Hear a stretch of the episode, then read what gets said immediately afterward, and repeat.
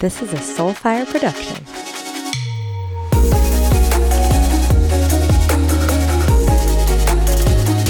Welcome back to the show, everybody.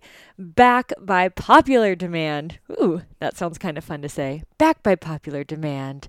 My dear friend Thoren Bradley is back on the show. You guys asked, we answered, and we sat down again, this time to talk all about relationships. For those of you that are new to Thoren's following, you might have found that on his Instagram page, he talks quite a bit about relationships, even though he's in the fitness space. We talked about it a little bit last time that Thoren speaks from truly, truly diving into his life experience. He's looked at the faults that he's made, the lessons he's learned, and found a way to share those with others online. Today, we're talking about boundary setting and saying no, structuring when people have access to you, right? Do you always grab for the phone and answer that FaceTime or text message and totally get dragged out of the present moment? Or are you allowed to kind of set some boundaries against that device? We also talk about ghosting. Ooh, gross. We talk about conscious relationships and when to call it quits. So today we dive in, we go there. Thoren gets so vulnerable. I'm so proud of him. Oh my God, love having him on the show.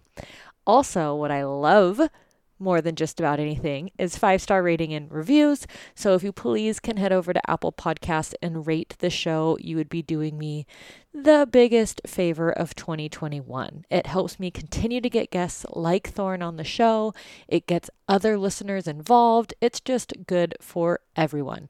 Also, we are doing the Get Psyched giveaway. You want to be a part of this. So while you're doing that five star rating and review, take a screenshot of it and DM it to me on Instagram at Lindsey Taylor Locke to be entered in the giveaway. It's that easy. If you're already there, it takes 30 seconds out of your day. Shoot me the review because it does take Apple a little bit to refresh and get everything up to speed. Let me know that you submitted that review and I will enter you into the giveaway. It is awesome. You want to be a part of it. So, without further ado, enjoy the show.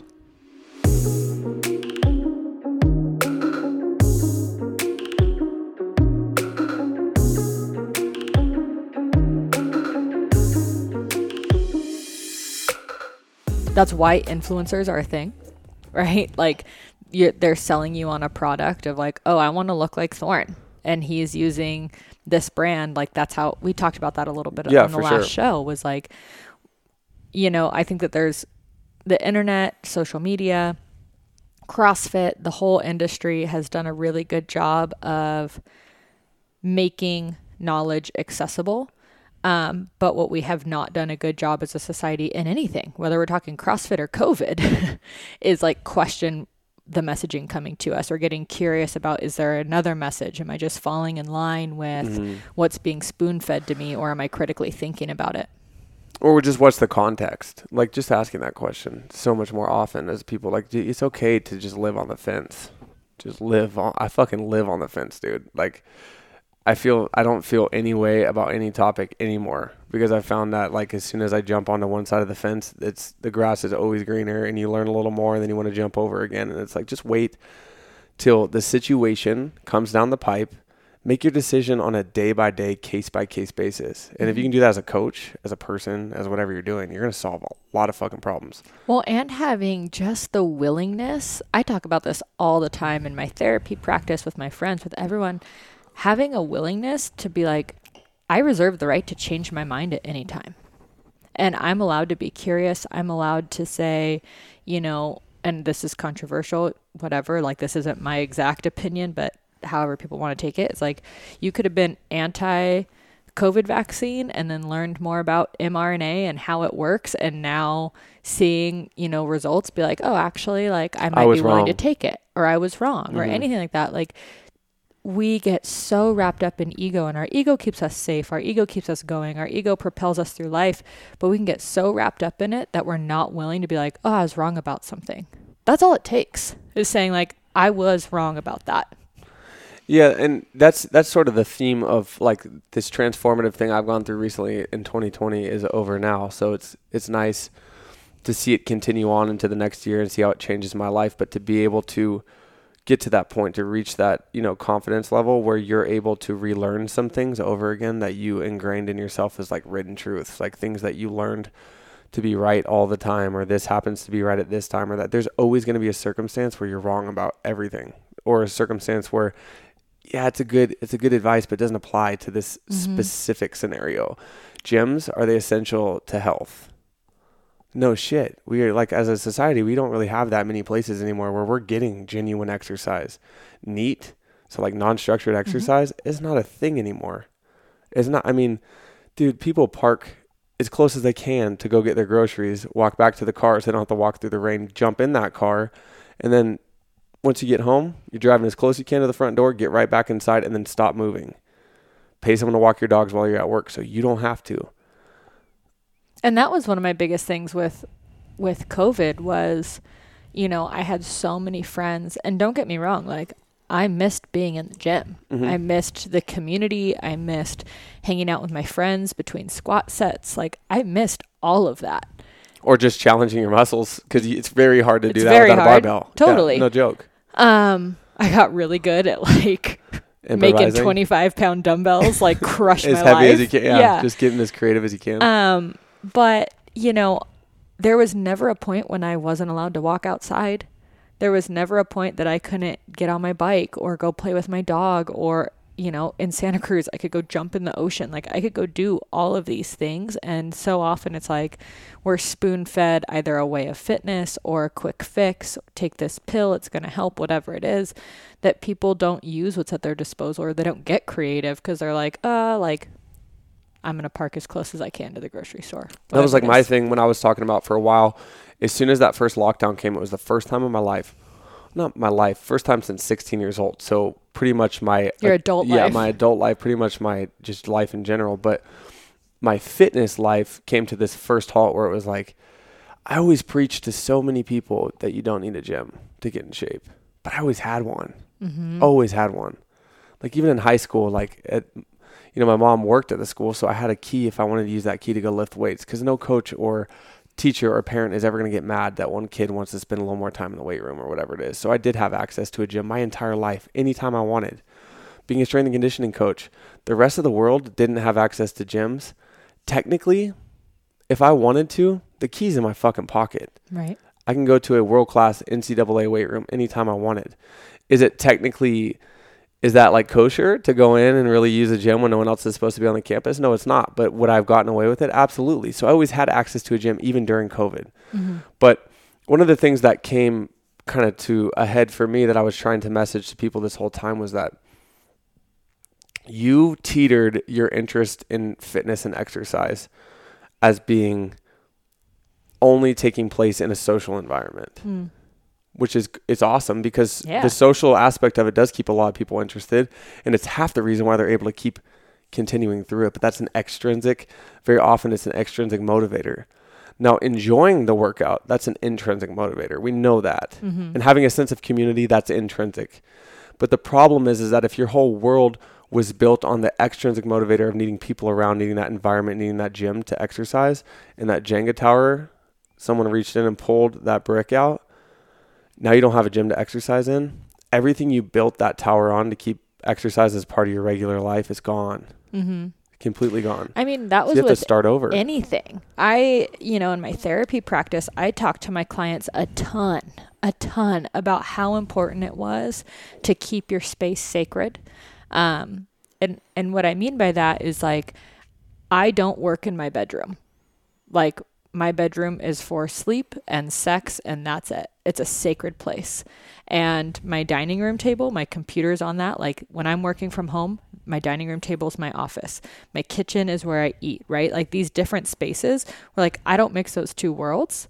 So instead of being like, oh, like I'm locked in my house and I've got nowhere to go, it's like I still had structure. I knew that if I walked to the dining room table, I was in you my open office. that computer and you're gonna get some shit done I was in my office, Yeah. right? Like I got in my room. Stop. I was going angle to yourself bed. right there so you can't see the fridge too yeah. fucking thinking about that the whole time Yeah. it's And- true though that's important And creating structure, even when we feel like we don't have any, is so important. There's so many things that we can get so, you and I were talking about this before the show, we can get so wrapped up in we can get so wrapped up in like not having control over something or I can't do this, I can't do that, like I'm stuck in my house. It's like, no, you can set up your sacred spaces in your house and have some structure.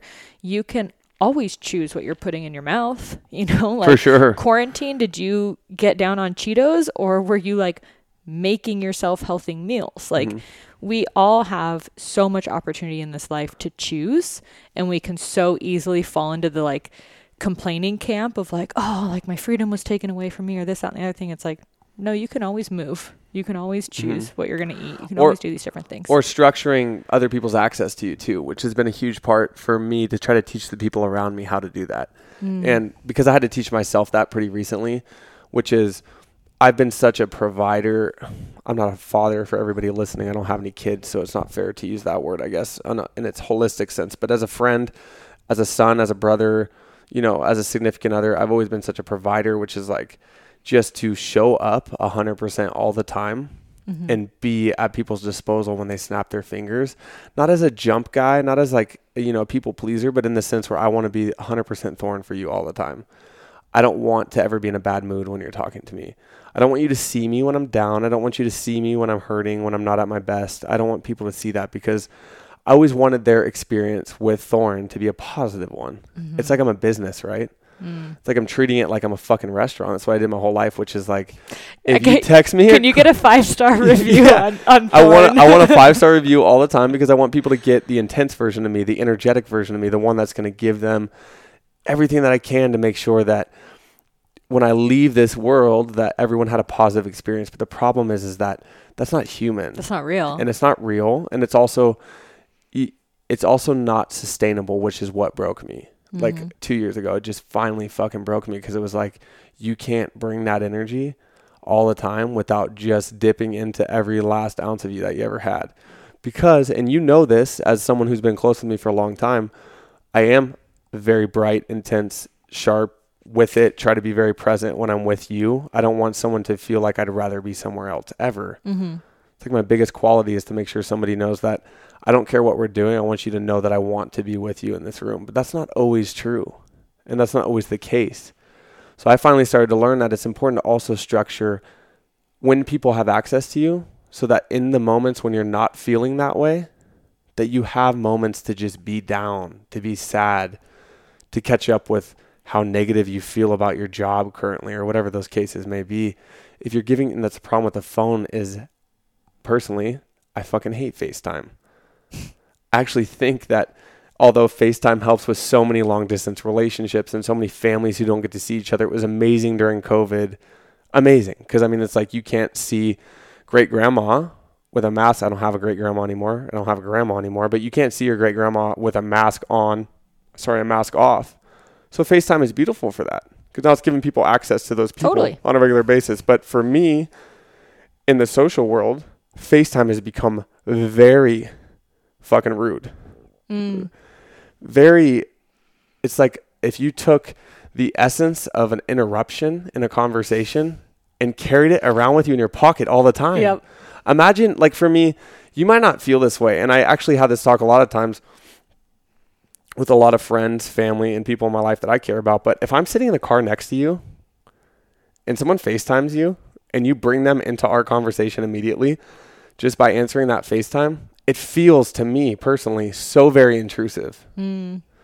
so very like interruptive because every conversation that starts starts from the bottom, starts from the beginning, starts from, from an infantile phase. Conversations build sort of like steam. They like develop passion, they develop all this sort of like they age as time goes on hmm an hour goes by, the conversation gets deeper and deeper and deeper. Someone jumps in from the outside world and FaceTimes you, you've just brought in that entire situation, boom, right back to the start. Right. Well, we were just talking about this. You have to explain it all before you can get it. to where you are. And even if you do explain it, it throws cold water on that fire, on that heat. So I think the hard time with that we're having now with technology is that although you can get to things quicker, get to people quicker, you can get to a sexual relationship quicker now because people can skip a lot of the foreplay that takes place in conversation, in meeting, in dating because you're able to spend 12 hours of a day communicating with somebody even if it's shit communication in my opinion you're still communicating hmm So you can expedite a lot of this stuff. But the problem with FaceTime and texting and all this stuff is is that those notifications are always fucking on. Mm-hmm. None of us turn them off. No one none of us actually put our phone away. Even those of us who put it on silent, it's still in your pocket and in the slow moment in line at the grocery store, you're going to pull it out, look at it real quick, answer as much as you can, and you're not going to be here in that line. You're going to be here in that place. So it's cliche and it's actually become a very common topic of conversation. But the part we're not talking about is is that when people are important in our lives, like someone you deem to be close to you in your inner circle, they have full access to you Mm-hmm. based on how close to the middle of that circle they are. So somebody from work texts you on a Saturday about a work thing, you might wait till Sunday night to read it and think about it. Just because you know it's a Monday problem.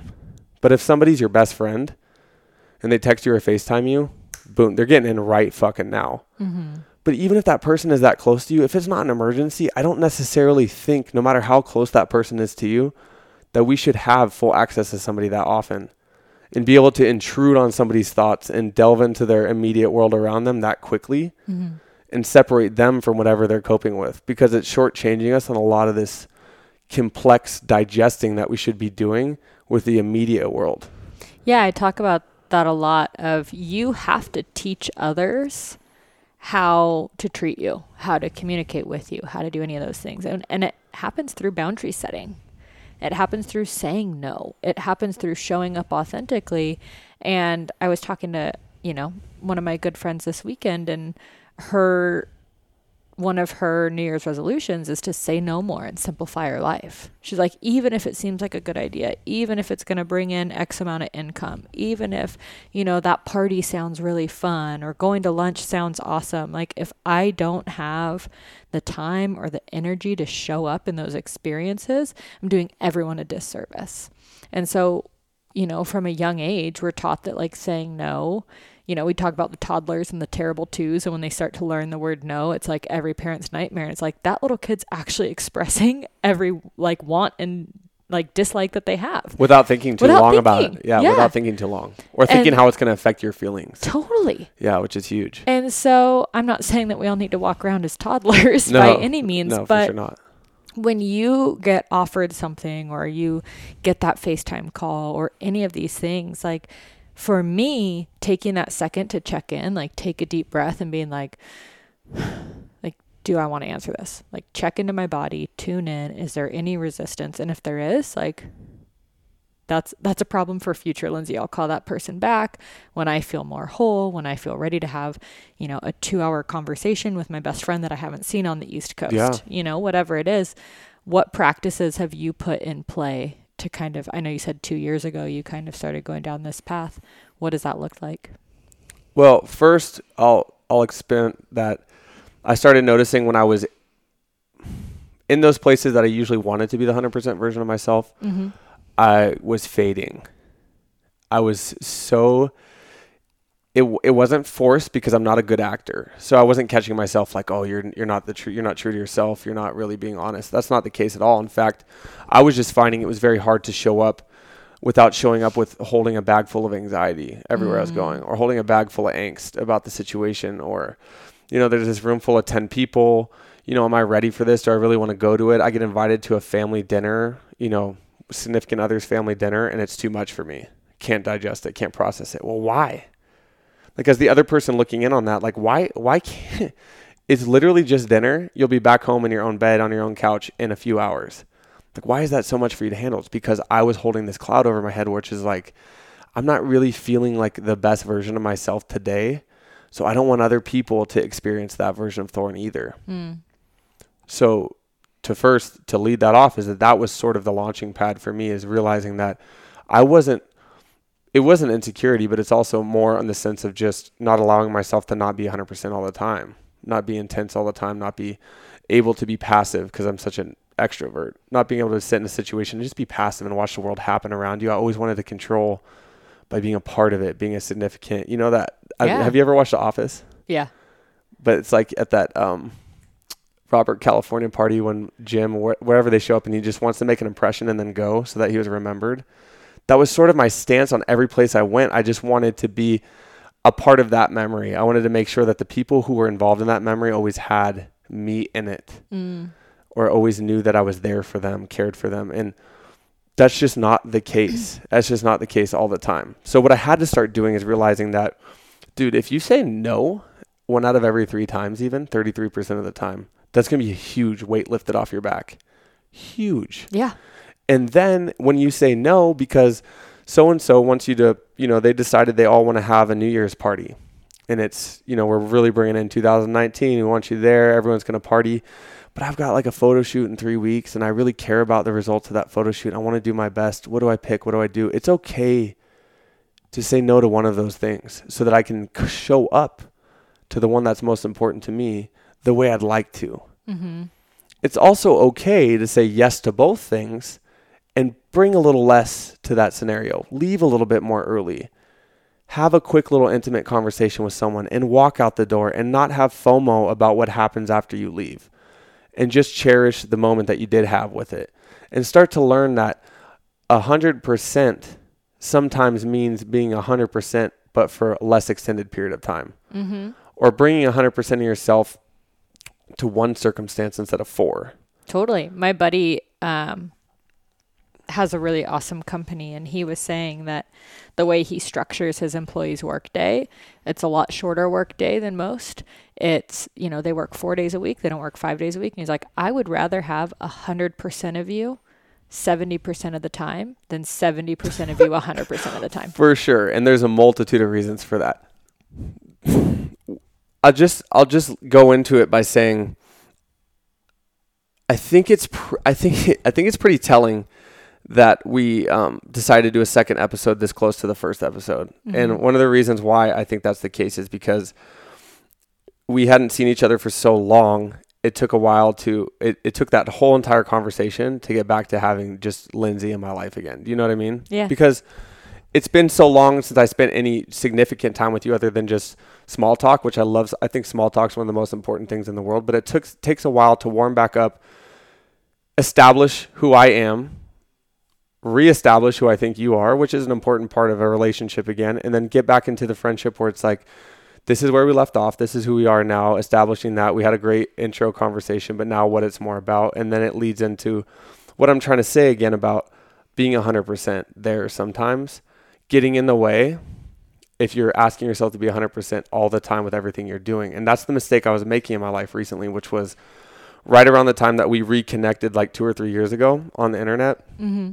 When we had both finished kind of the first round of college, which is a bachelor's degree, the hard part, the boring part was was that okay, like yeah, I'd really like of course I'd really like to go spend time with Lindsey. Like I'd really like to catch up with you. I'd really like to figure out where you're at in life and establish, you know, a more adult relationship and going forward in the future with what our friendship means in our lives and stuff. But where's the time? Where the fuck am I gonna find the time to do that? Mm-hmm. And I wouldn't have ever been sitting on a couch here talking to you on a podcast then Right. at that point in my life when we first connected again as friends because it was like it was really tough for me because I was trying to push so fucking hard in so many different directions. I just didn't have the bandwidth to go there. But now this situation, this relationship, this friendship has fueled me so much more than it would have then because I've alleviated some of that stress on myself to not be so 100% every direction I go. Now I have space for little moments like this. I have space for uh, 2 hours here, 3 hours there. And those are actually the things that's stimulating a lot more growth in my life Mhm. than any of the big shit I'm doing. Building an app, trying to make a bigger income next year so that I'm, you know, a little bit more stable and comfortable, whatever it is. It's these little moments I'm finally making time for that are actually fueling that. So if we take people, humans as a structure as a whole in their professional environment and let off the gas a little bit, let them bring a little bit more energy to whatever it is they're doing, all of these people are going to grow in so many different directions Mhm. people are going to get so much better. They're going to be so much happier. It might be digestible again to go to work four or five days a week if you're only going for five hours. It might you might get more out of those people, but then they'll get more out of themselves. Then they'll bring more ideas back into your space. Absolutely. It's crazy. So I've noticed that it applies socially just as much as it does professionally. And that's I'm not trying to work a nine to five anymore socially, yeah. which I guess socially for me was used to be five to nine, which means Yeah. f- you know what I mean? That five to nine every day after you get off work. those little four hours after of how do I reconnect with these people that were all at work today? How do I make sure that my friends from high school, college, professional world, all these people still know that I'm a part of their life or whatever people you deem important to you? That can get taxing. And we have a hard time just letting go of some things and letting them just kind of unfold as they are. Maybe mm-hmm. this person is not really going to be that big of a part of your life anymore because you grew in different directions. Maybe they will in five years but not trying to grasp and hold on to shit and control the result of that and just kind of letting stuff happen. And I think a lot of people don't want to give give way to that loss of control because they're afraid they're going to lose some of those things that they've established in their own identity, which is other people's involvement in their life. Mm. Or a relationship that they've made such a big part of who they are. If I lose that, I'm going to have to start over, start fresh, find new friends, whatever it is, instead of just understanding that if you want to spend time with somebody tomorrow, you will. But make sure that you're doing it because you just want to. And I think it's crazy because I've been there before. I'm sure you've been there at least once or twice in your life. But how many people in this world are spending time with people out of this sort of deep seated obligation? Mm. People be like, well, yeah, you know, I have to go spend time with someone. It's like, oh, dude, take a nap. Watch a movie and tell them just to stay home. It's okay to be alone in a room and tell the person maybe tomorrow. Don't be so afraid all the time that if you're not feeding and watering these plants around you, that they're just going to die. Mm-hmm. Because although it does take some effort, if you keep showing up kind of half-assed, you're just going to walk up to that plant one day and have nothing in the little water thing. Right. you know, you're just going to walk up and there's nothing in there and you're like, now this motherfucker's really going to die because I don't have anything left. And now the plant really does shrivel up because you're not bringing the best version of yourself to them. And I was I'm only preaching this from this pedestal because I've fucking been there in right. so many relationships, so many friendships, you know, so many familial situations where I'm like, I've got to be 100% of myself all the time. So it just brought so much stress into my world. You know, a lot of friendships have died in my life, they have just kind of faded. But that doesn't take away from the importance of what they were. And if I cross paths with that person one day, it's all right to not say we should get we should link up sometime. Right, unless it's right. genuine. It's all right. yeah, really of course. To. Yeah, of course. But you don't have to have that overhanging stress of like there's one more person I got to bring around back into my life again and figure out and find time for them. It's not true. Just like ease off a little bit and see where your desire takes you and what makes you want to go, whatever piques your interest that day.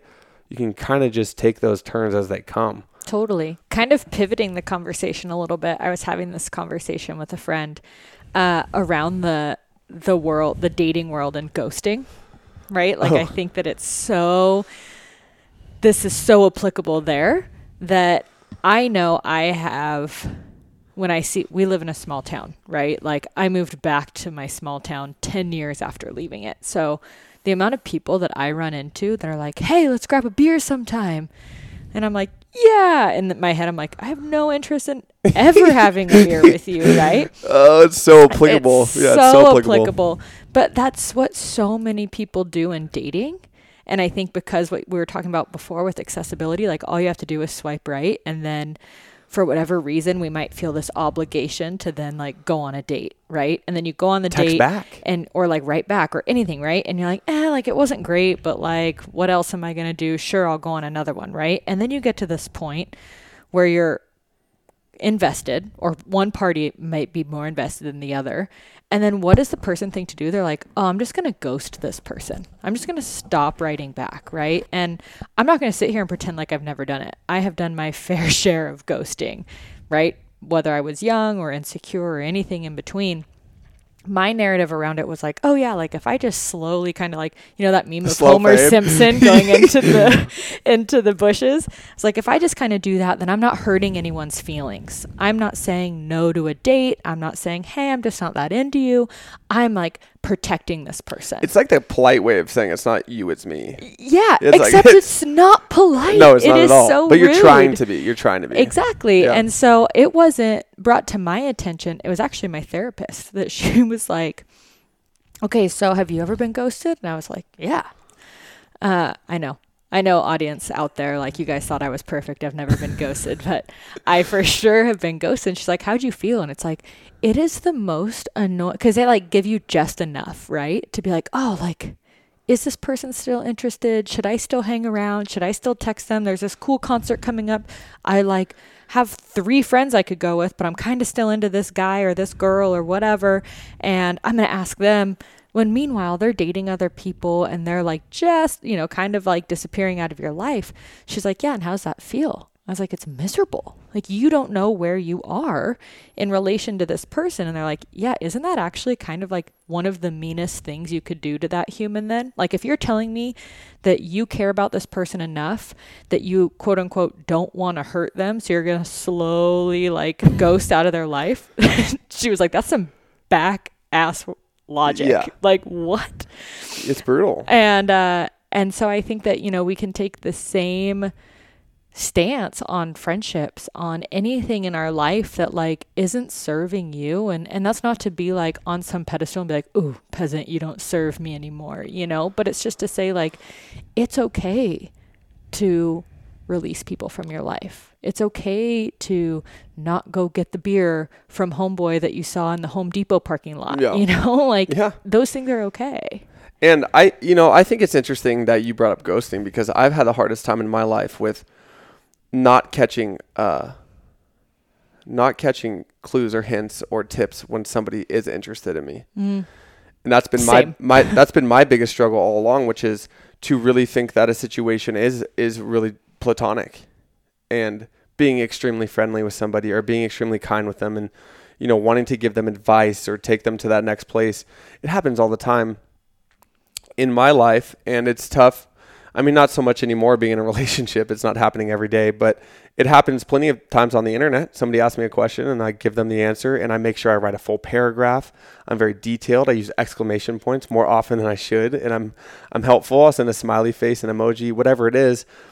And not understanding the emotional, you know, capacity that it takes to feel when somebody else is interested in you and then know mm. how to maneuver through those situations instead of just going, whoa, that got taken to a place where that person was, for whatever reason, emotionally interested in me or interested in me in a sexual way. And now the only way I know how to cope with that is to say, gone, I'm out. That was too much. I'm not in that space. I don't think of you that way, whatever it is. I can't.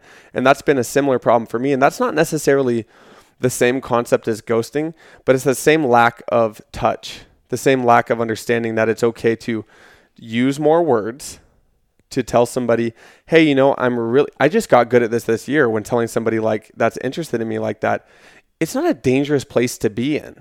I mean, mm-hmm. that's not a scary, it's not a threatening place. I had been in a relationship before, you know, quite a while back when I was quite a bit younger, but in a relationship where that would be considered somewhere something crossed the line, and that's on you. That was on me. That's my fault that somebody interpreted it that way. I would feel that that was a threatening space and I had done something wrong. So the only way to overcorrect for that is to get the fuck out of that situation and don't go back there again. Don't make that mistake again. Don't be so friendly. Don't be so bubbly. Don't be so. But that's not me. That's who I am. I'm mm-hmm. very intense. I do want people to have. This might sound crazy, but I do want, in some sense, everyone to be attracted to me and that I'm interacting with anyway, in some way. I'm not saying sexually, but in some way, I want people to be attracted, gravitated, whatever the word you want to use is. But that's a safe place to be in, and it's okay to maneuver around in that space while you're there. There's elbow room. There's space to move because if somebody comes to me, if a, you know, anyone comes to me, whether, you know, more often than not lately, it's actually been men on social media, even though I'm a straight person, but it, it's oftentimes women and men. But usually we get in these spaces, and the person's like, "Oh, I'm sorry," and they feel uncomfortable after that. And it's like, no, you don't understand. I'm flattered. That's flattering. I appreciate the fact that you were interested in me in that way. But that doesn't mean the interaction, the exchange is completely lost now. Unless, of course, they came with only that intention. and you need you know like in that same conversation in that same thread like that person also has to take responsibility radical responsibility for the way they're showing up and like you said if they were coming they're sliding into dms or whatever just like i'm gonna like dick this guy down or whatever like then yeah they need to also take your response and be like all right like different intentions Yes. see you later but if you also like take the time to take radical responsibility for why you were hitting up anyone, then you also, to go back to the beginning of this conversation, reserve the right to change your mind. And if that person says, Hey, I'm super flattered, but like I'm just not interested, or I have a partner, or whatever, then yeah, like rejection hurts. It sucks. And you can choose in that moment to say, okay, like, and it's too much for me to carry on a platonic friendship. That's an okay truth.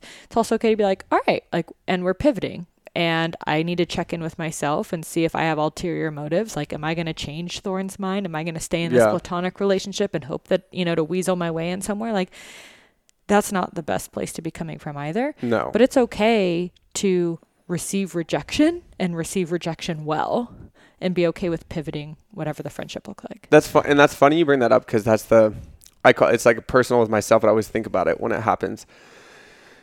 When I get a big uh, influx of followers, um, like a large chunk, it always happens sort of sporadically. It's always consistent, and then all of a sudden you'll see this huge spike. I always call it like the plus ten minus three rule, which is like I'll get ten followers, and then I'll lose three of them instantaneously Right. because there's this thing that happens with us in this, in the internet world in the social media world now where we're reaching to grab onto something and if we can't have it we drop the rock walk away and just fucking there's no worth there anymore.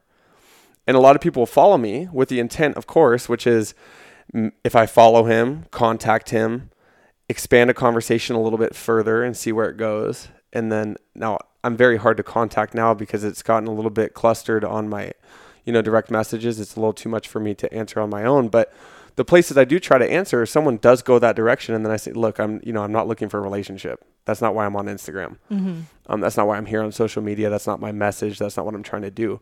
I've lost all worth to some of those people 30% of those people which is fine. I mean the f- following is of course a consensual thing. Like they're, they're choosing to follow me. I don't want anyone who doesn't want to follow me following me. But with that said you see it happen every time. Plus 10 minus 3 Yep. 10 people come on, three people leave because they're like, oh, I've, I'm not going to date this guy. This guy's not interested in me. This guy's not going to sleep with me.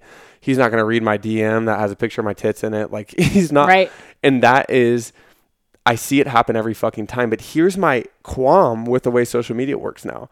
We have this, this all or nothing mentality about if I can't have it, I don't want it. You know the old saying, which was, you know, you you want what you can't have. Mm-hmm. I think social media has actually created an environment where it's actually the inverse now, in my personal opinion, which is if I can't have it, then I don't want it. So I have to be very obvious about the fact that once I've realized or it's hit me that I can't have something, I either pick that something apart, find flaws with it. It's all sour grapes. Right. I'm gonna make don't- myself feel better about the fact that it. I can't have me. whatever it is, or that person, or that thing, or whatever that video. That person doesn't know I exist, so therefore, it's not what I wanted anyway. There's something wrong with that something. Or on the flip side of that, which is even bi- uh, even bigger breakthrough we've seen, which is when someone sees something they want, the moment that they find out they can't have it, then it's flawed. Then it's trash. Then I don't want that thing.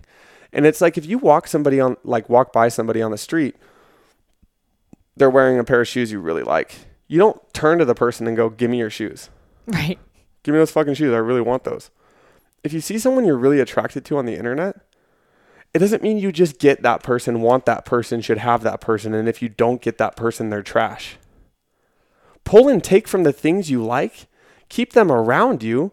It's like a Pinterest board. Use life like a fucking Pinterest board. You see someone you're super attracted to, they have great mannerisms, great qualities, you like a lot of things about them, but you're pretty certain you're not going to sleep with that person. It's okay to still, from an attraction standpoint, follow that person. Mm-hmm. It's still very valuable because you're taking and picking and choosing and learning things about your own sexual attraction, learning things about your own intimate inter- interactions with the world around you, and seeing the qualities and learning more about the things you do like so that you can hopefully take that home and cultivate it in your own world. Mm-hmm. And it's okay to be attracted in all these other different directions to things and bring them into your own space. And if you are in a relationship, it's not to say you should bring those things home and then try to change the person you're with into the, those things. It's to say you should bring them into your personal world. So sometimes there's qualities, even in women, that I'll find to whether it's like, for example, like just a lot of ambition or somebody that's just got really good swag and style. And I'm like, man, that person has a lot of charisma. Opposite sex, still fucking apply it to myself Yeah. you want to be attracted to yourself. Like in my personal opinion, it's become one of the most beneficial things I've ever done, which is qualities I find attractive in the world, I internalize. Mm-hmm. use them to sort of bol- bolster up what I feel I like about things and people. I like about aspects in people. When you come in contact with something, bring something out of that situation. And when the person says, "No, you can't have my shoes," go home, Google them, find them on fucking Amazon in your own world. Get the shoes yourself. Like do your own thing. And that's the problem with social media is like if I can't have that, it's trash. Mm. It's not just black or white in that situation. Like if you like it, I promise you if there's something attracting you to that thing, explore what that thing is. Like use these giant portfolios that just exist on somebody's page. Use these platforms where people are being able to expose so much more about their personality, their traits, the things they're interested in. Use those things to like bolster up the world around you. And it's all right if you just can't have something to still learn from that something. But it's crazy because what I'm saying right now to a lot of people would be shaking their head and say, yeah, that's fucking common sense, obviously. But look at the way it works now. Mm-hmm. It's all, do I get to sleep with it? Because if not, Right. it serves me nothing. I mean, it's the same as like the grade school like playground, right? Like whether it was like having a crush on someone and telling that person, then all of a sudden like that person like they reject you, Yeah. whatever, right? Like the rumors that would start or the things that would be different. It's like we, I I love what you're saying about we have this propensity to as soon as I can't have it to like shame it or disown it or like make ourselves feel better, build ourselves up like, oh, I really didn't want it that much anyway. But it's totally okay to be like, yeah, I really liked that person. I really enjoyed their sense of humor or I really liked that pair of shoes or Yeah. whatever. It's okay to still really like a person even once they've rejected you. Or even once you can't have that thing once you can't you know once you once you realize that it's not a graspable maybe a graspable actual you know tangible thing you can bring into your life in that one circumstance Mm-hmm. like you're saying like it's fun it's fine to just be like yo they said no but like there was something there i want to explore there's something about that person that just really brought me in i want to find out what that thing was because then you learn more about yourself Mm-hmm. and that's go, just goes back right to what I said, which is like the plus 10 minus 3, which is like seven of those people platonically followed me. Three of them, it wasn't platonic. They were hoping there was something that was going to come out of it. But at the same time, I'm not so sure that those people couldn't have still pulled something from that situation. If there's anyone out there listening and is like, I was really attracted to that person, they're not going to write me back. They're not interested in me. I still urge you to find out whatever it is that's drawing you to that person and find out what it is so that you learn a little bit more about yourself and learn a bit more about what you want or are looking for in the qualities of someone you want to spend time with. Mm-hmm. Or- we were kind of talking about this a lot before the show of just like having expectations and the expecta- expectation hangover that can come from it when like that expectation isn't met. Um, and we were talking about it in the sense of like plant medicine. Oh yeah. Yeah. Of if I there's such a difference between an expectation and an intention. And the way that you're going into that that could be with anything whether it's a psychedelic or a relationship or a friendship or anything in between. If i'm going in with the expectation i put Thoren in this box and labeled it Thoren and i expect you to act in a certain way and you act anything outside of that box that I've labeled you in, that throws me off. And I can get resentful. That's when I can, you know, be one of the three that unfollows, whatever it is. Whereas if I go into it with the intention of, I'm going to follow this person or I'm going to date this person or I'm going to go into this experience with the intention of learning something new, with the intention of meeting a new person, with the intention of whatever it is. I haven't created such a concrete expectation or or final destination that I can't be more flexible that I can't be more curious about whatever's about to unfold. and get way more out of it in the long run for sure. That's important, and but that's not. So that's actually a topic or a subject at hand that I'm not really in a position to preach about yet because I still we talked about that before the show, which is I still have a lot of um, personal issues with control or personal issues with allowing, you know, allowing circumstances to just unfold and be a bystander or an active bystander in those situations instead of needing them to turn out the way that I put the energy into. Mm-hmm. And I've learned to finally apply that to the more tangible things in life, like professional goals or physical goals with my body or things that are a little easier to put to the side. But on the emotional sense, I'm not there yet. So I'm still learning that too. So this isn't coming from a preaching standpoint. In fact, I've learned a lot from you about that. But I think that is important to understand that you are allowed to be the stimulus in a situation and not necessarily know exactly how it's going to unfold or not get exactly what you want out of it and still welcome the learning experience. And I've been that way. I've had a hard time. That's why marijuana was not a part of my life for so long, is because I wasn't able to just relinquish the experience to just feel how I was going to feel. It was mm-hmm. like, I need to be feel this exact way relaxed, calm, happy, giggly, and hungry. if it doesn't hungry, yeah. Well, I'm always fucking hungry. That's never a problem. But yeah, with with the uh, yeah with those those side effects need to be my experience. And if it's not that experience, I would fucking lose it. I mean, full on panic attack every single time it didn't go that way. Now, thankfully, marijuana happens to be a averagely p- predictable drug. I mean, for the most part, you do get a pretty standard experience, a standard reward from it. But there are times, especially with someone like me who has heavy anxiety, um, very heavy generalized anxiety, is that anytime that you get a wrench thrown in your direction, your whole world just fucking crumbles all the way back down. You're at this weird baseline where nothing is going to work that day until you get this shit ironed out right now until I make sure that I can control whatever's immediately around me. As soon as I get that back under control, then I'll welcome new stuff back in again mm-hmm. instead of catching stuff in stride. Mm. But then I started to learn that that was what it was teaching me. This was like if I just kept it around a little bit longer. Not that everybody needs to f- push, if something pushes back, sometimes you don't enjoy it. It's okay to turn, you know, turn your cheek and not do it again. Yeah, but please don't stay in a toxic yeah, relationship. Yeah, like. yeah, for sure. In, in, fact, that's you. If you go on my Instagram, you'll find I'm fucking trying to convince people to break up all the time. people are like, people are like, dude, what are you doing? Like, are you, aren't you in a relationship? Or aren't you happy? Aren't you healthy? Why are you trying to get people to break up all the time? I'm like, look, here's the thing. If I could just take my shirt off, write a caption underneath it, and sh- she's gonna leave that guy, or he's gonna leave that girl, or they're gonna leave each other, if, um, whatever mutual situation it may be, and I can convince people to break up with a caption.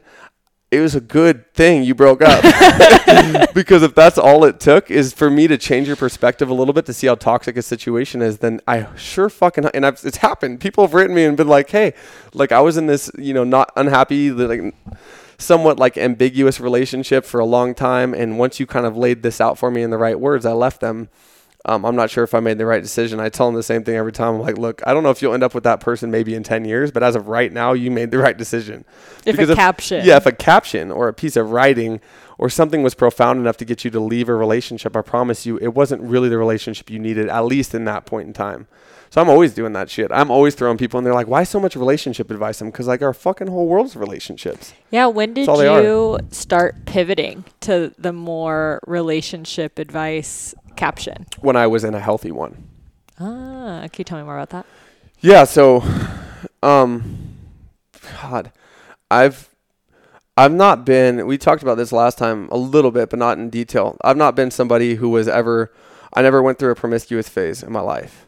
Um, I mean, if anyone needed proof of that, you'd be the first one to be able to verify that, knowing me for as long as you did. But yeah, I it was just not my thing, man. And it's not to say that it was for any specific reason. It's not to say that I ever had an intent of why I was doing that. I didn't think of myself as you know on some sort of pedestal where it was like people weren't good enough. I don't mean it like that, but I felt as though in order to be attra- physically attracted to somebody, I had to be emotionally and mentally attracted to them. And that's a huge, huge roadblock in order to walk around this world and have a lot of, you know, experience a lot of sexual interactions with people because a lot of times in this world the way things the world is set up and how instant gratification is and social media and texting and talking and all this stuff Tinder. and especially or just late high school or any of those times in your life early college is that most of these interactions people have are all coming from physical attraction. But for whatever reason, the way that my brain was kind of wired is that I felt it was a little more f- feminine in nature, the way that my brain was sort of wired, which was I needed more. I needed more of a mental and emotional connection with somebody to even have a desire to physically interact with them. Mm-hmm. And I never, you know, I never really grasped onto that concept as being because it, it's not, it's not divinely masculine to kind of go about the world that way in your in your early 20s as a male. That's, Most of it is conquering. Yeah. Yeah. It's very uncommon to tell somebody in your early 20s like that could be I guess stand on a standard sense physically attractive to tell them you're not into them because for whatever reason you're just not feeling their vibe. I'm not Mhm. really into like your mannerisms kind of throw me off. I don't like the way you talk. As soon as you open your mouth it kind of ugh, wasn't into it. Like kind that- of. that was that was a real problem for me like early on in my life so it was like it's pretty crazy it's pretty crazy to think how many experiences that kept me from or how Mhm. many how many you know relationships that kept me out of because I didn't spend a lot of time just pushing to kind of learn and find out you know how important physical interaction was with me because I would never take a relationship that far ever because it was like I mean I wasn't I'm not saying I was the 25 year old version but you know right, from, or that you're asexual. or right no like nothing like right. that i was definitely a pretty standard you know average white straight male in that sense but i just didn't have a lot of you know a lot of interest in doing that because i couldn't connect with people that way very often and it, You mean emotionally? Emotionally. Or physically. emotionally i couldn't connect with people that way so it never really very often took me further into those relationships so i was a late bloomer not when it came to sexual interactions but when it came to just general emotional growth of who i was in a relationship because i was never interested in being in a long-term or long-term relationship because the physical part of that's pretty important. Yeah. the physical part of that's pretty important. And if you're not emotionally attracted enough to someone to get physical with them you're never going to be in a long-term relationship because that's a huge part of it. So i didn't really have a lot of these standard grow up experiences in that sense because i just couldn't connect with a lot of the women that i was meeting in my life. I couldn't. And i just wasn't there. And then finally you know i'm, I'm more than comfortable talking about this in depth and it's totally fine but in the very beginnings of you know the first relationships that i was in I would push a little bit. I'd push myself a little bit and be like, you know what? You know, you really haven't experienced or gone that far down a road of a long term relationship or a real one on one relationship because you haven't really given yourself the chance. Maybe it's a sense of not relinqu- you're not able to relinqu- relinquish enough control in a relationship to stay in it long enough. Maybe it's commitment issues. Maybe that's what it is. Mhm. And so I'd start questioning myself because all the men around me were in relationships, physical ones, or they'd sleep with a girl and then end up dating her for fucking a year after that Mhm. because it became easier or closer to them. And I wasn't going through those same experiences because I just wasn't connecting as often in those ways. So I started pushing myself a little bit to try to, you know, stick it out a little longer in relationships. That fucked me Mm. completely. That threw me upside down in this world because I put my I was so I realized that I had so much commitment that that's why I wasn't letting myself get into relationships because I knew I'd I wouldn't want to quit until I knew it was horrible or I didn't want to quit it was super so over. bad.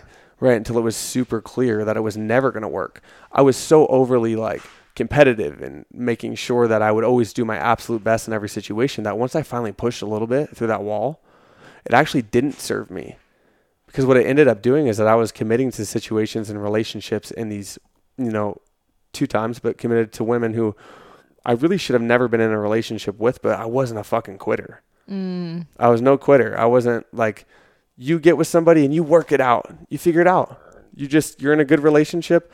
You're lucky to be with somebody. Put in the effort. It's you. Figure it out. And that's not true. That's not true. Sometimes it's just not the right person. You don't link up. You're not emotionally compatible. You don't have the same interest in life, whatever it is. And I would stifle my own dreams, my own needs, my own interests, just to at the expense of making sure the relationship stayed alive. And then finally, when it ended, the specific one I'm talking about, finally, when it ended, I woke up one day and was like, I was never happy once in that relationship. Mm. Never happy once. And I stayed for fucking, f- I, I don't even know. I never put, you know, a timeline on it, but like five or six years. That's crazy. That's a long time to not a be happy. long fucking, no, and I mean never happy. But I was never bitter when it ended. I was very happy, very relieved. It's like I took this heavy ass backpack off and I was like, holy shit, that was a long haul. What happened? And what had happened was is that I was so committed to being the best version of myself and bringing good energy and making sure that I kept it alive and kept fanning the flame and making sure that things were good, but at least good in the general sense that I learned a lot about how we'll stay in a relationship just because it's not that bad. Mm. And that's the worst reason to be in a relationship. So many and I'm I'm finding it more in women, But I promise you, I'm not saying that that's the only, you know, the only case or scenario where that's, you know, true. But how many people are in a relationship? They're not leaving the relationship because it's just not that bad. They're not an abuser. They're not a drug addict. They have a job. They're even a really good person and they mean really well. So why would I leave that person? Well, I'll give you a few reasons. One's because you you don't love them.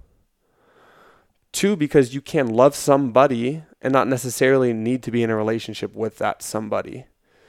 And three, because you're not happy. Like you just take that full circle around every time and keep asking those questions and you need to ask those questions every day. And that's not to threaten the other person. You don't need to tell the other person you're always questioning the relationship but you should be questioning a relationship every fucking day. Every day you wake up you're making a conscious decision to be in a relationship. Make no mistake about it. And that's the one thing you have to try to remember in a lot of these circumstances is that person woke up today and they chose to be with you. I understand the cultural stigma behind putting a wedding band on somebody's finger and saying, I'm committing to you until death. No matter what, we're going to work on stuff. But they're still going to have to wake up tomorrow and decide to leave that ring on their finger. Mm-hmm. But what I've found is that culturally and societally, like what we're doing in the you know the social realm, is that we're almost black or white with it, which is if you've committed to the relationship, you're wrong for leaving.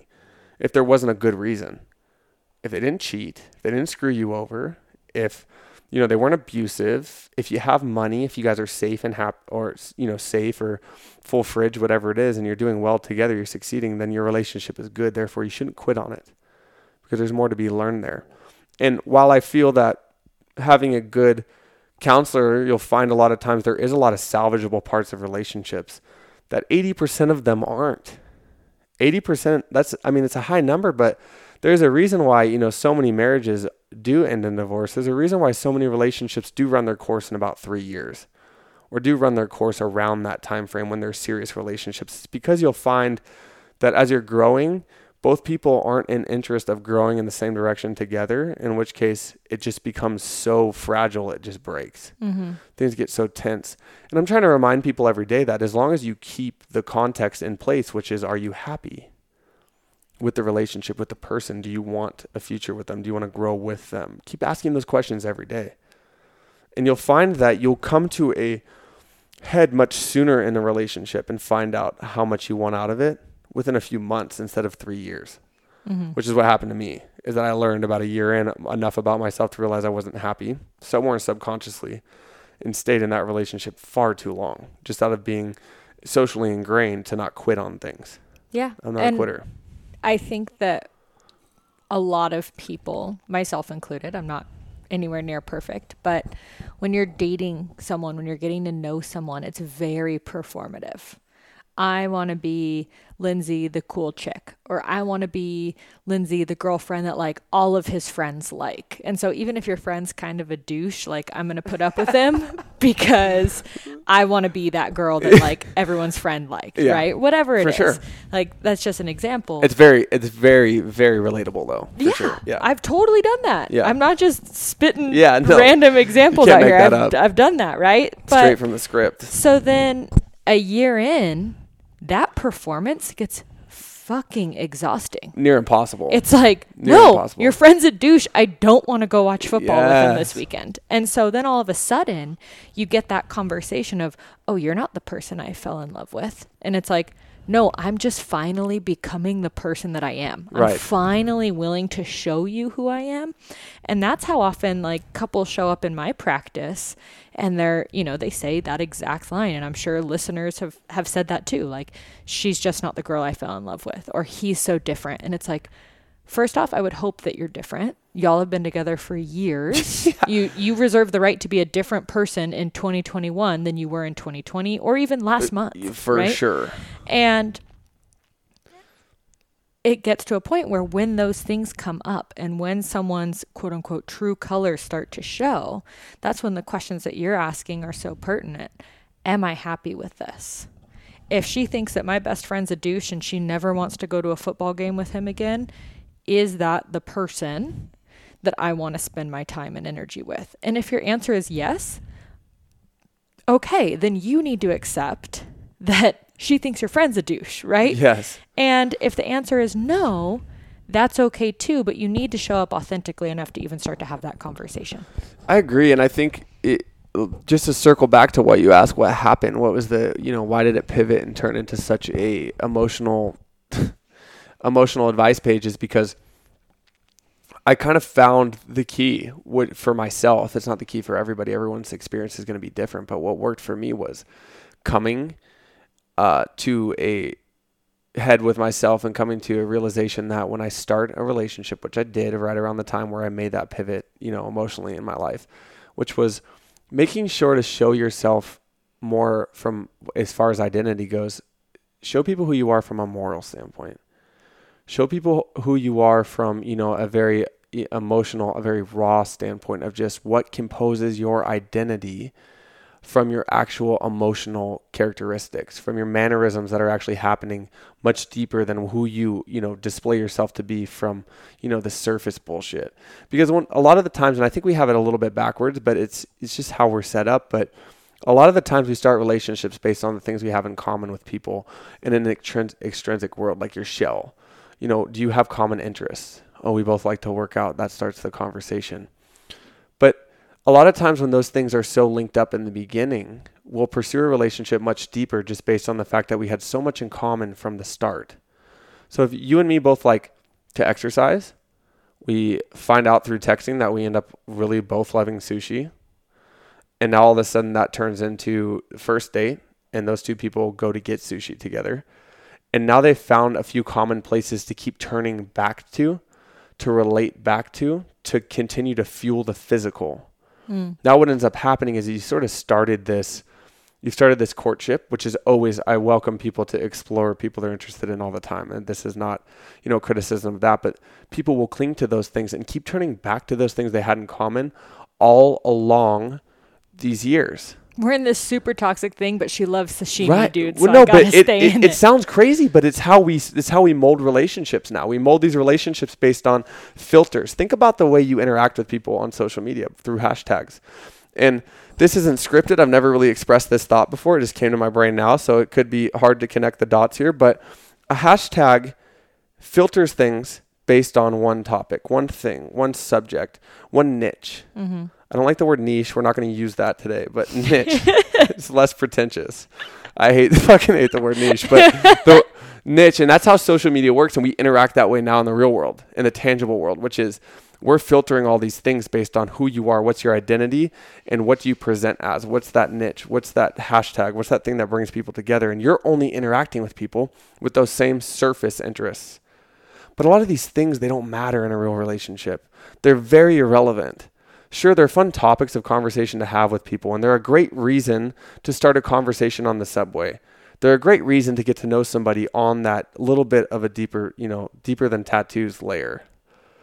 But these things are not interest, they're not genuine interest to keep two souls together.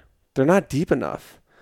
Yet that's how we're structuring and building the foundations of all these fucking track homes of relationships that we've built now. People are married now off the basis that they met at a 49ers game right? It's beautiful, it's cool, it's fun. But I sure hope that that's not one of the gluing pieces that kept you pushing through that relationship because you met someone, you got physical. The moment you connect sexually, you feel that there's a deeper reason now. Especially, there's actually a lot of intense writing about, you know, day after shame from a feminine sense of women who have a hard time with one night stands, even though culturally we're saying, you know, you should be okay with one night stands because it doesn't make you a slut, it doesn't make you a user. It doesn't make you a womanizer, whatever you know context you want to put it in. But it's also okay to have negative connotations with a one night stand. That's also okay. If you're not that person, if that doesn't serve your soul, just because it's culturally acceptable, it never worked for me. Mm-hmm. Thoren Bradley, it never worked for me to link up with someone and hook up with them. And that would never work for me because I have to be emotionally and mentally compatible with that person to have any attraction to them it sounds crazy. How are you wired so different? I just am. I don't know what it is. The moment I start having conversation with someone, I can get instant. I mean, it happens a lot with plenty of people, but you can get instantly turned off and be like, Oof. "Whoa, nope, nope, that wasn't what I thought it was." And so many times in life, I feel like we, the moment that we connect with someone on a sexual or physical level, we feel obligated to take that relationship two weeks further, three weeks further, one year further, because. Mm-hmm Now we're ingrained that relationships, once they become physical, once they become that deep, that you're sort of obligated to not ghost that person. Mm. Don't leave them behind. Don't just, and I'm not advocating that you should ever just stop talking to someone without reason. Please give somebody a reason. Explain to them why you're not interested. But I'm saying is that it's also okay to walk away from a situation and not be afraid of what's going to happen if you don't have someone to sleep with tomorrow. Right. Someone else will stumble into your life. Somebody else will come along that is more compatible. And I promise that, you know, sexual experience or the gratification that comes along with the physical aspect of a relationship will be much more rewarding when you really can feel conversation with someone on an emotional, intimate level. And that's what I learned.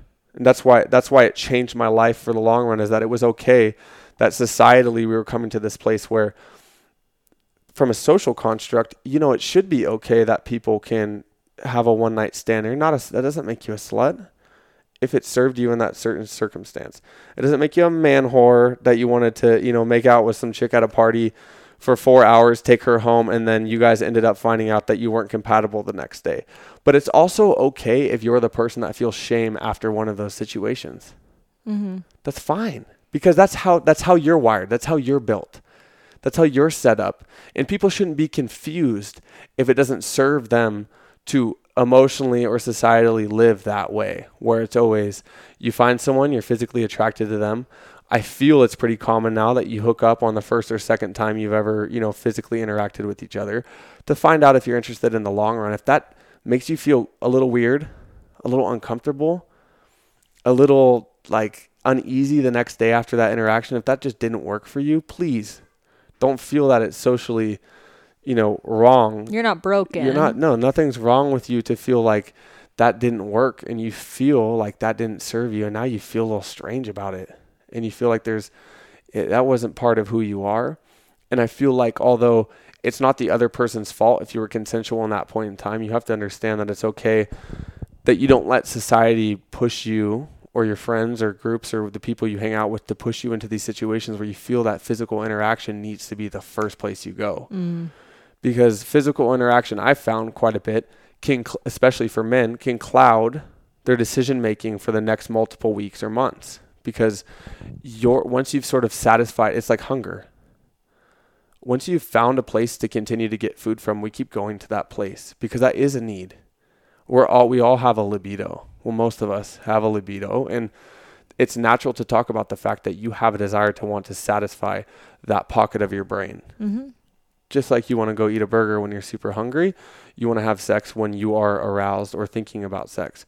That's normal. But the problem is is that if if you start getting it from somewhere and then that's the basis of your relationship, that's the basis, that's the foundation of why you're sticking around is because you both keeping each other company on a physical level. You can take a relationship so much deeper by accident because it's continuing to serve you in that same place. Mm. Is you'll wake up one day and be like, dude, I am empty. There's nothing there's nothing here serving me.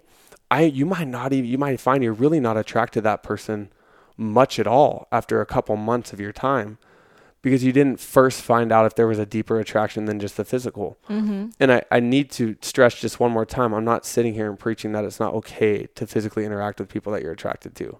If that serves you, both people are psyched about it, please like do that. You need to do that. Everyone needs to find what works for them, especially if both people are psyched about it. All three people are psyched about it, you know, whatever the circumstance is. But it needs to be normalized too to find out that it's okay if that's not your personality trait, if that's not how your psyche works. Mm-hmm. And I feel that that's why I was misplaced for so long. Mm. I felt kind of lost because I didn't really understand why there were so many circumstances that came up where I was starting or, you know, pushing through relationships where those things that I just talked about all in the beginning were all problems that I just ignored. Yeah, a lot of times, you know, our bodies make a physical connection with somebody. And if that, and like you were saying before, if hookup culture, if one night stands, if casual sex, if fuck buddy, whatever you want to call it, if that works for you, cool. Um, and if you're finding that it doesn't, a lot of times it comes back to if we walk into sexual relationship with somebody too quickly. Before mentally or emotionally we've gotten to that point.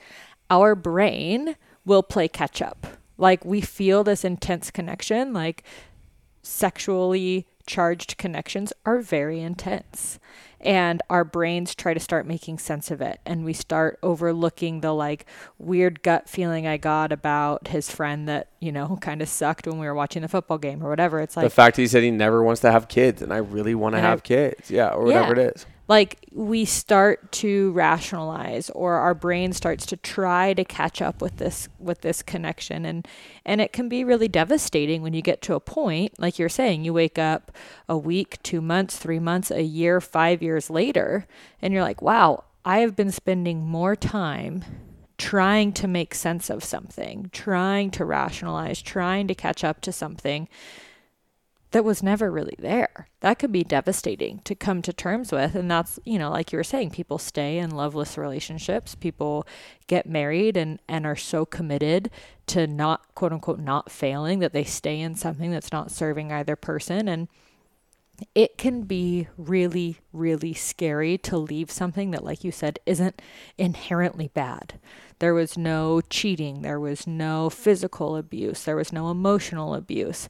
But you wake up one day to just realize you're not happy. You can get a lot of messages from a lot of different people saying, like, oh man, like, don't give up, or don't give up on it. She's such a sweet girl, or he's such an awesome guy. And it's like, they can be so sweet and they can be so awesome and still not be your person. Yes. Being a good person is not. Before I even say this, I want to say anyone who's listening, please.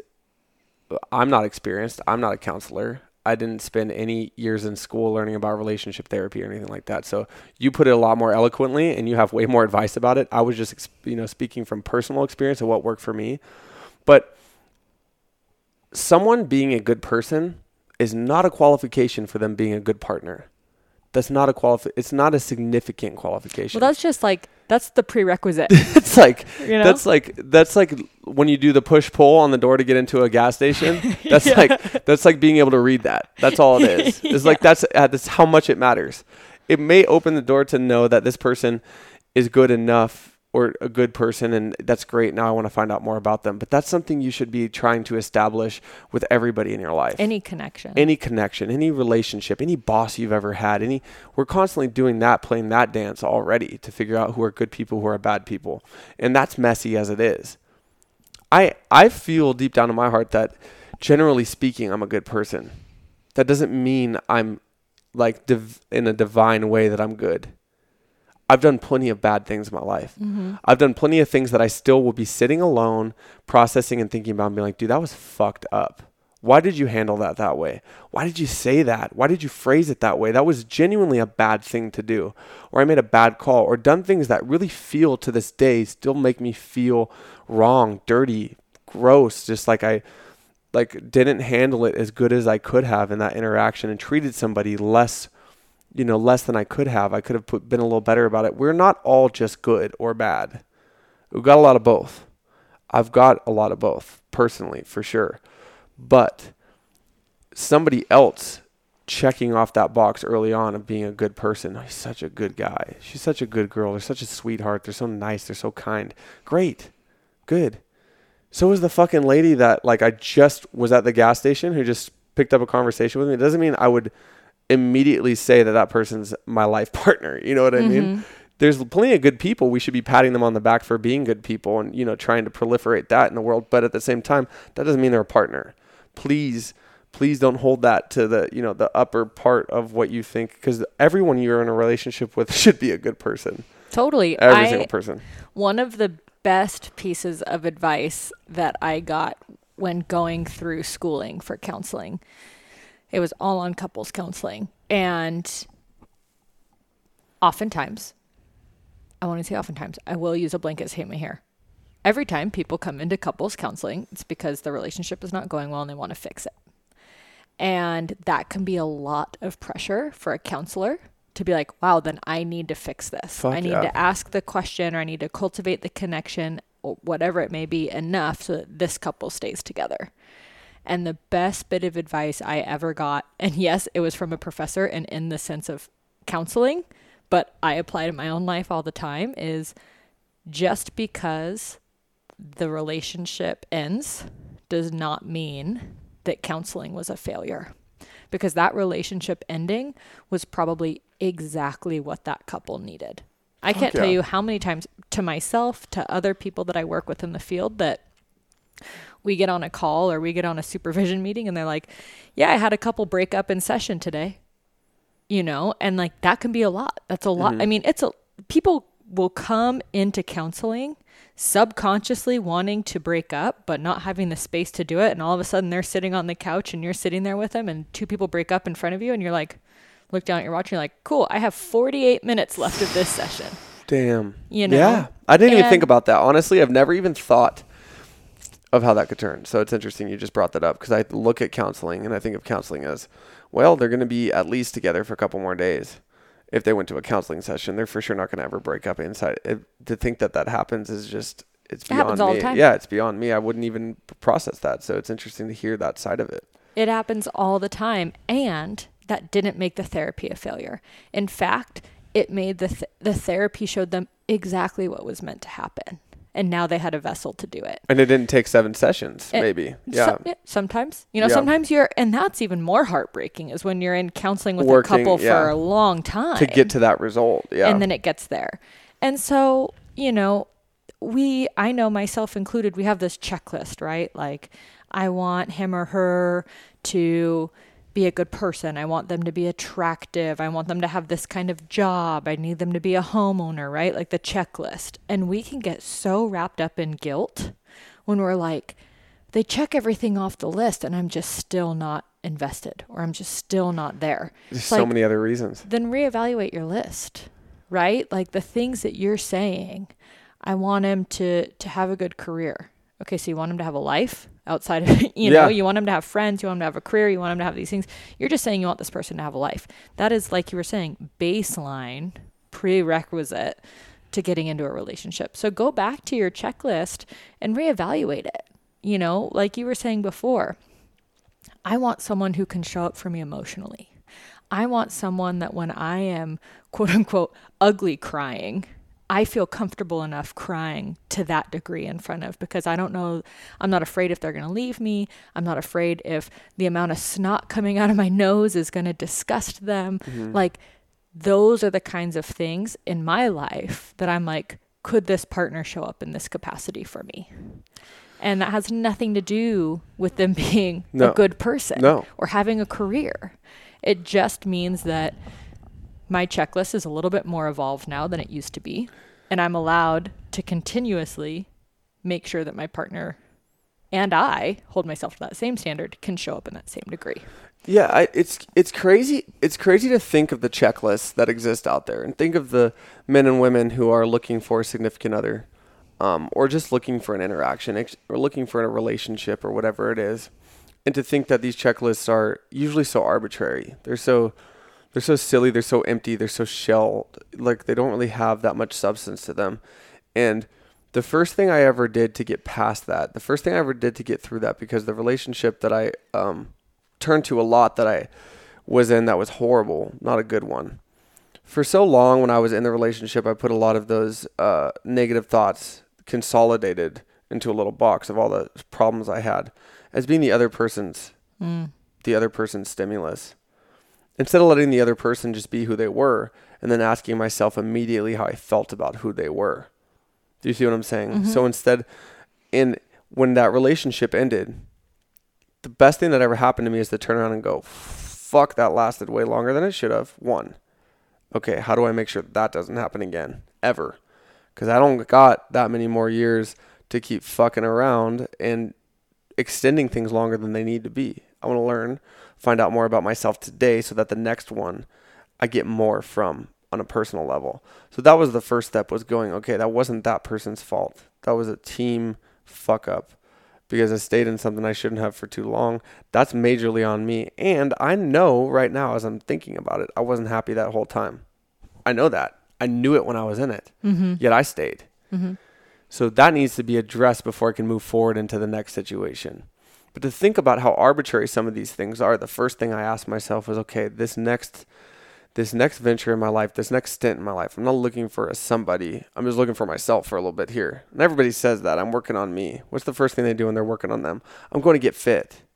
The first thing. Everybody. I'm going to go get in shape. because it makes me more attractive to whoever I'm trying to attract. Um, that's great. It doesn't solve anything. That's not going to get you anywhere further. Because the most important thing to understand is that that person you were in a relationship that didn't work, the only thing you can change about that now is the way you handled it. Mm-hmm. So that going forward into the next step you go through, you're cultivating an experience that better serves you as a person.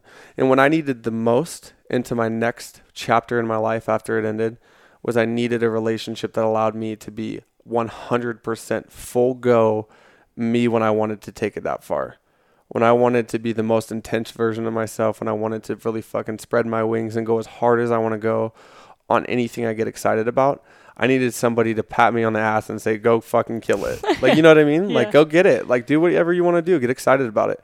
Because the moment you feel that with somebody, the moment you feel somebody want to see you at your best, is the moment that you really experience what actual love feels like. Because the the the real sensation of being Thoren Bradley, not somebody's significant other. I happen to also be that. But to be to live and breathe as my own individual while being in a loving and committal relationship is the first time you'll ever feel what it's like to feel stable. Because in that moment you realize that things if if that person still wants to be with you when you're killing it and out there getting attention as an individual, then you understand that's the most stable relationship you're ever going to be in. There's nothing that can push that over, that can waver that, except the circumstances that exist just within yourself, whether or not you still want to be in that relationship. But I found that it, when I prioritized that as the number one thing, which was, do I get to be, because I never got to be the full version of myself for a long fucking time. I was apologizing for being smart about things. I was apologizing for having ambition. I was serving somebody with my head down. I was making sure that, you know, I I've always been in good shape my whole life, but that I was like slightly covered up most of the time, so I wasn't trying to show off or bolster myself out there because I'm in a relationship. Do you know what I mean? Mm-hmm. Those thoughts of being apologetic for who you are because you're taken. That's not a relationship. You're just in a situation where you're legitimately legitimately just serving the life of the relationship itself, not the life of you as an individual. Mm-hmm. And when I finally learned that, when it finally clicked for me that it needs to just be the convergence of two individuals and the time you spend together is the relationship as a separate entity, that's where it clicked. And I was like, boom, okay, that's how you do it. How do I verbalize this? Because once it clicked for me, I was like, dude, I could fucking teach so many women this, so many men this, so many kids this along the way and get them there quicker to understand that there will never be a healthy circumstance that asks you to be any less intense, any less of yourself. It'll never be there'll never be a good circumstance where the world gets less of you. Because we need everyone to just be at their most excited. The more often we can get out of them, the better. So that's where it that's where it shifted for me. And that's where I bobbed and weaved as I understood. I was like, okay, well, fuck, that felt pretty good Mm-hmm. to like find someone who wants to be with me and be okay with the fact that the world is also looking at me, or the world is also admiring who I am as a person, and that doesn't threaten the relationship because you know where I am, you know who I show up as, you hear the words that I'm saying when I tell you the words I love you, you actually listen to that and internalize the fact that I said it because I meant it, not said it out of obligation. obligation or anything. that's just the trend of what to say in this moment because we just finished dinner whatever it is i started to learn that when someone is just there to listen and hear you but then internalize your whatever way you you know demonstrate love whatever affection that you give out they actually take it in and thank you for it whether it's with words or just reception that's what it's all about it wasn't just the standard reward of being in a relationship and you go through the motion I haven't been on a formal date. A formal date? I haven't been on one in like three years. Does that mean that it wouldn't serve me to go have a steak dinner? No, of course not. But at the same time, it's because it's not needed because I don't have to put on. It doesn't serve what our relationship means. It's not. It's not so dem- like we. Our demonstrative, you know, nature of the relationship is more. We do what we want to do based on how we're interacting, so it doesn't really fit the mold. it Doesn't fit the standard. and it doesn't have to. Yeah. and that and and to say you know having a formal date hasn't happened for you in three years for listeners out there if going on a formal date is what helps your relationship or is your love language and helps you feel loved that's totally fine do that and be with an a partner that honors that. Mm-hmm. And knowing that relationships, I don't want to put words in your mouth, but like relationships can also be that give and take. Like, m- I might really want that steak dinner. That might be what really sets me off and just gives me like the best love filled experience. And yours might be a home cooked meal at home. Okay, well then can we find a place in our world where we go on dates and have home cooked meals? For sure. meals? For can sure we can. find that that, you know, give and take. And it sounds like you have a partner that you guys are so aligned with those same things. Like your giving and receiving of love is so similar.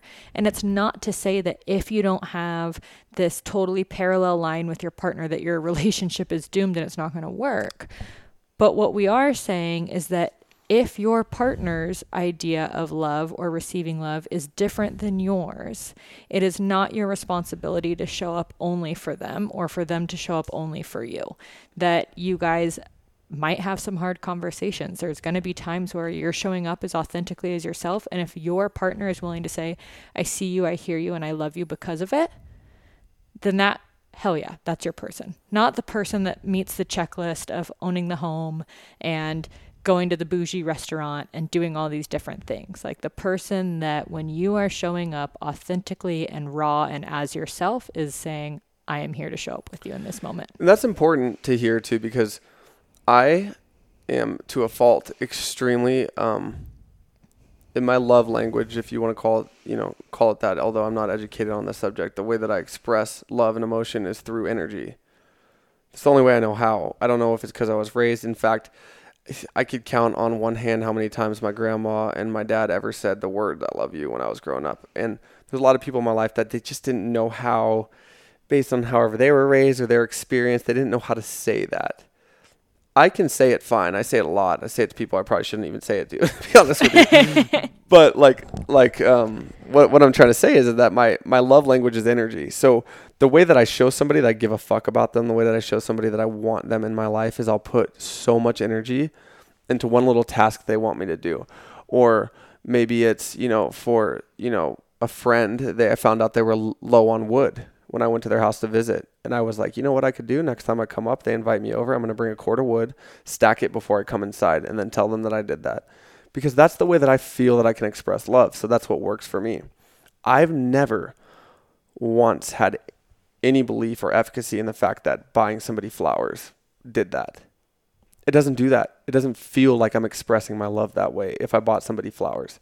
It doesn't feel like if I went and bought somebody a heart shaped fucking necklace and gave it to them, that they're going to actually feel that energy I'm trying to express. Because it feels very scripted. It feels very, to me, very blueprint and very fake Right? and very surface. insert like significant relationship here. Yeah. I give them the necklace. right. Yeah. and that was always a struggle for me because so many um and that's just a very cheesy example but there's so many parts of relationships that we use to establish how serious the relationship is that actually do rely on those cultural and social norms.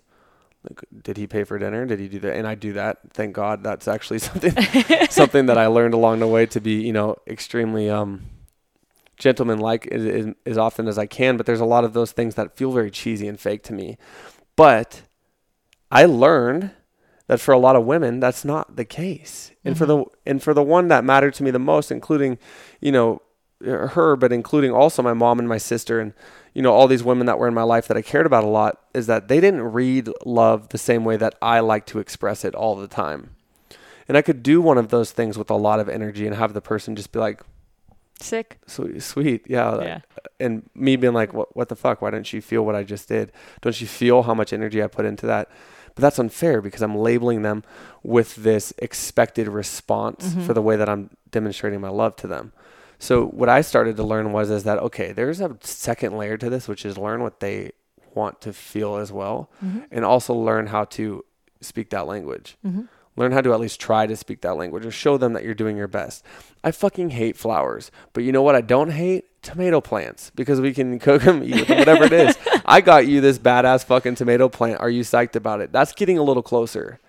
You're getting a little closer. You're reaching out. They're starting to feel that you're getting into that range where you're trying to be a little bit more bilingual with the different love languages you have. And I feel like that served me really well, especially with the women around me, because the way that I express love is extremely Sounds like acts of service. Yeah, it's just all Yeah. it's almost only acts of service. And that's also to very to a lot of people that's a very cold way to express love.